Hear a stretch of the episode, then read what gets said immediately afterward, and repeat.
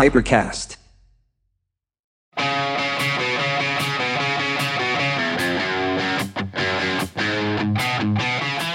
Il mio nome è Massimiliano Mariani e sono 23 anni che manipolo le persone. No, non faccio l'agente segreto e neanche il mentalista, faccio solo l'osteopata. Ho imparato che non ci sono strutture corporee giuste o sbagliate, dritte o storte, ma che ognuno di noi ha una sua postura unica e soggettiva. Il mio compito è cercare per quanto possibile di ricreare l'equilibrio che serve ad eliminare il dolore. Questo podcast si chiama Osteomania e ascoltandolo anche voi imparerete a tenere il vostro corpo in equilibrio. Per quanto riguarda le vertigini, bisogna sapere che le vertigini dipendono da un blocco della prima vertebra cervicale, non C2, C3, C4, C5, C6 e C7. Tutte le altre strutture sottostanti hanno a che fare con il cosiddetto plesso brachiale, cioè da C4 in poi sono tutti i nervi che escono dalla cervicale e vanno verso il braccio.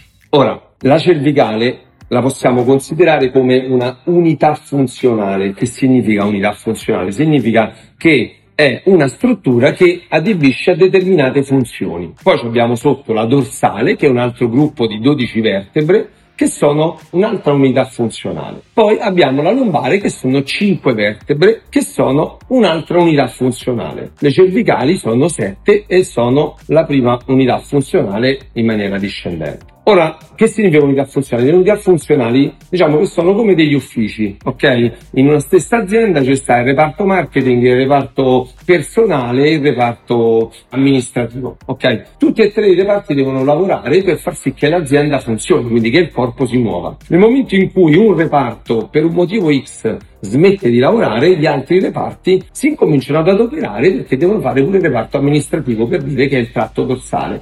Nel momento in cui il reparto amministrativo smette di lavorare, la cervicale incomincia ad adoperarsi sempre di più, facendo un lavoro che però meccanicamente non gli spetta e neanche fisiologicamente, però deve fare. Di conseguenza la cervicale viene messa sotto stress perché meccanicamente nella parte restante del corpo c'è qualcuno che non fa bene il suo lavoro. Il mio lavoro è capire e trovare chi è questo qualcuno, perché quel qualcuno mette talmente tanto sotto stress l'unità funzionale della cervicale che se fa bloccare occipite C1 C2 fa partire il senso vertiginoso o altri sintomi come nausea, vomito, vertigine, acufeni, emicrania, emicrania sull'occhio, nevralgia di Arnold, sensazioni di ottundimento, di offuscamento, abbassamento quasi del campo visivo, quindi vista un po' offuscata, senso di difficoltà di mantenere la concentrazione. Tutti questi sono sintomi dettati dalle prime cervicali. Oppure Altri sintomi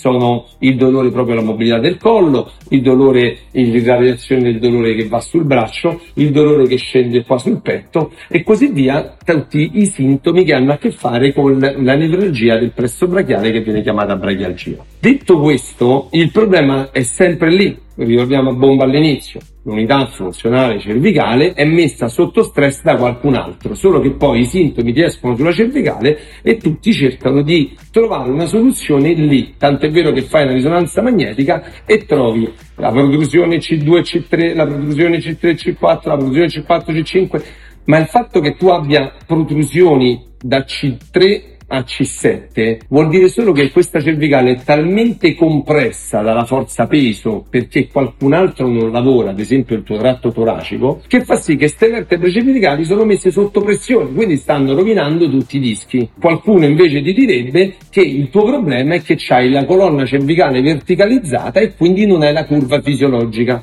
e quindi sta ancora ragionando sulla cervicale, sta ancora andando là verso la cervicale quando abbiamo detto che la cervicale, poverina, è una che subisce il problema. Di conseguenza, quello che dobbiamo fare noi è andare a levare il carico da questa cervicale. Non dobbiamo andare a smuovere la cervicale pensando che trattando lei si risolve. Ora, perché escono fuori questi sintomi nella cervicale alta? Nella cervicale alta, a livello della prima vertebra cervicale, ci sta un ganglio che si chiama ganglio cervicale superiore, è una struttura del sistema neurovegetativo, ok, che serve a governare diciamo, l'accensione e lo spegnimento di alcune funzioni. Il sistema neurovegetativo ok, si divide in due strutture, la parte ortosimpatica che la fa il ganglio cervicale superiore e un'altra parte che è la parte l'hai sentita nominare è la parte parasimpatica, poi ci sta il nervo vago anche, ok? Diciamo in maniera molto gergale che